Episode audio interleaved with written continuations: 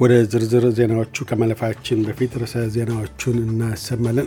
የአውስትሬልያ መንግሥት የጦር ሰራዊቱን ለኮቪድ-19 ወረርሽኝ መከላከል እገዛ እንዲያደርግ ጥሪ ሊያቀርብ ነው። የግብረ አካል ጉዳተኞች እስከ አምስት ሚሊዮን የሚደርስ ለኮቪድ-19 ፈጣን መመርመሪያ እንደሚያገኙ ተገለጠ። የሚሉት ግንባር ቀደም ርዕሰ ዜናዎቻችን ናቸው።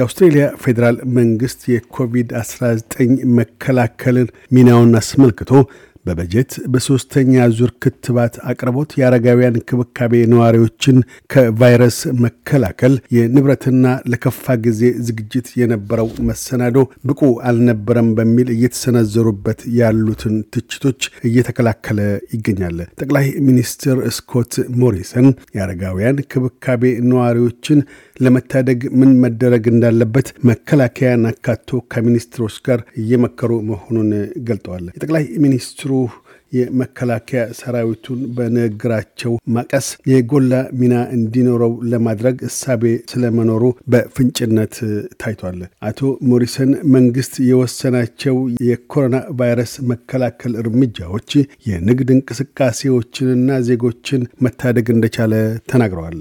በሌላ በኩል ሚኒስትር ሊንዳ ሮይኖልስ የግብረ አካል ጉዳተኞች እስከ ወርሃ ጁን አምስት ሚሊዮን የኮሮና ቫይረስ ፈጣን አንቲጄን መመርመሪያ እንደሚያገኙ ገለጡ። ሚኒስትሯ ቃል የገቡት የግብረ አካል ጉዳተኞች ከኮቪድ-19 ለመከላከል የተወሰዱ እርምጃዎች ከአረጋውያን ክብካቤ ነዋሪዎች የከፉ መሆናቸው ተጠቅሶ በፌዴራል መንግስቱ ላይ ብርቱ ትችቶች እየተሰነዘሩ ባለበት ወቅት ነው።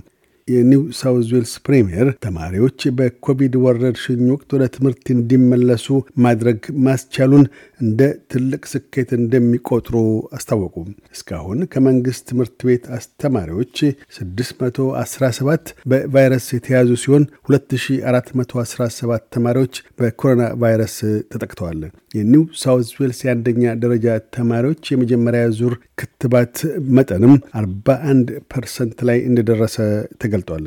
ፕሪምየር ዶሚኒክ ፔሮቴይ ሰዎች በዚህ መልኩ ወደ ትምህርት ቤት ተማሪዎች እንዲመለሱ ማድረግ የማይቻል አድርገው ሲያስቡ እንደነበር አስታውቀዋል።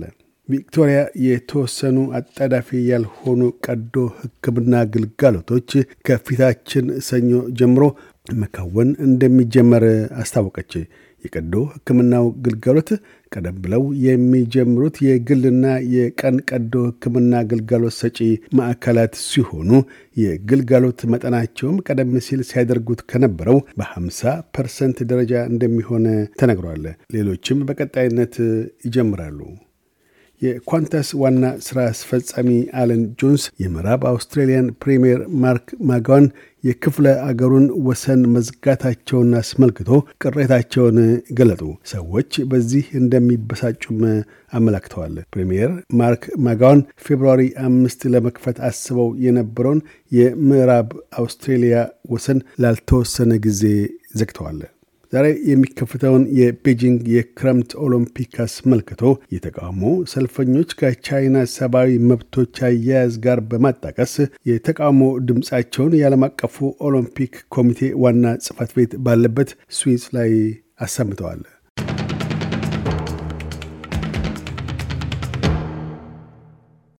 በዚሁ ወደ ውጭ ምንዛሪ ተመን ስናመራ አንድ የአውስትሬሊያ ዶላር 62 ዩሮ ሳንቲም ይመነዘራል። አንድ የአውስትራሊያ ዶላር 71 የአሜሪካ ሳንቲም ይሸርፋል። አንድ የአውስትራሊያ ዶላር 35 ኢትዮጵያ ብር ከ60 ሳንቲም ይዘረዘራል። ቀጥለን የነገውን የአውስትሬሊያ ዋና ዋና ከተሞችና የአዲስ አበባን አየር ጠባይ ትንበያ እናሰማለን። ፐርስ በጣም ሞቃታማና ፀሐያማ ሆኖ ይውላል። ዝቅተኛ 23፣ ከፍተኛ 40። አድላይድ በአብዛኛው ፀሐያማ ይሆናል። ዝቅተኛ 17፣ ከፍተኛ 30። ሜልበርን በአብዛኛው ፀሐያማ ይሆናል። ዝቅተኛ 14፣ ከፍተኛ 27። ሆባርት ደመናማ ይሆናል። ዝቅተኛ 13፣ ከፍተኛ 20። ካምብራ በከፊል ደመናማ ይሆናል። ዝቅተኛ 10፣ ከፍተኛ 21። ሲድኒ ብራ ይሆናል። ዝቅተኛ 19፣ ከፍተኛ 25 ብሪስበን በከፊል ደመናማ ይሆናል። ዝቅተኛ 19 ከፍተኛ 28 ዳርዊን ያካፋል። ዝቅተኛ 24 ከፍተኛ 30 አዲስ አበባ ፀሐያማ ሆኖ ይውላል። ዝቅተኛ 10 ከፍተኛ 24 ዜናውን ከማጠቃላችን በፊት ርዕሰ ዜናዎቹን ደግመን እናሰማለን። የአውስትሬልያ መንግስት የጦር ሰራዊቱን ለኮቪድ-19 ወረርሽኝ መከላከል እገዛ እንዲያደርግ ጥሪ ሊያቀርብ ነው። የግብረ አካል ጉዳተኞች እስከ አምስት ሚሊዮን የሚደርስ ለኮቪድ-19 ፈጣን መመርመሪያ እንደሚያገኙ ተገለጠ። የሚሉት ግንባር ቀደም ርዕሰ ዜናዎቻችን ነበሩ። እያደመጡ የነበረው የኤስቢኤስ አማርኛ ፕሮግራምን ነበር። የፕሮግራሙን ቀጥታ ስርጭት ሰኞና አርብ ምሽቶች ያድምጡ። እንዲሁም ድረገጻችንን በመጎብኘት On Demand እና በኤስቢኤስ mobile app ማድመጥ ይችላሉ። ድረገጻችንን ኤስቢኤስ dot com dot au Amharic ን ይጎብኙ።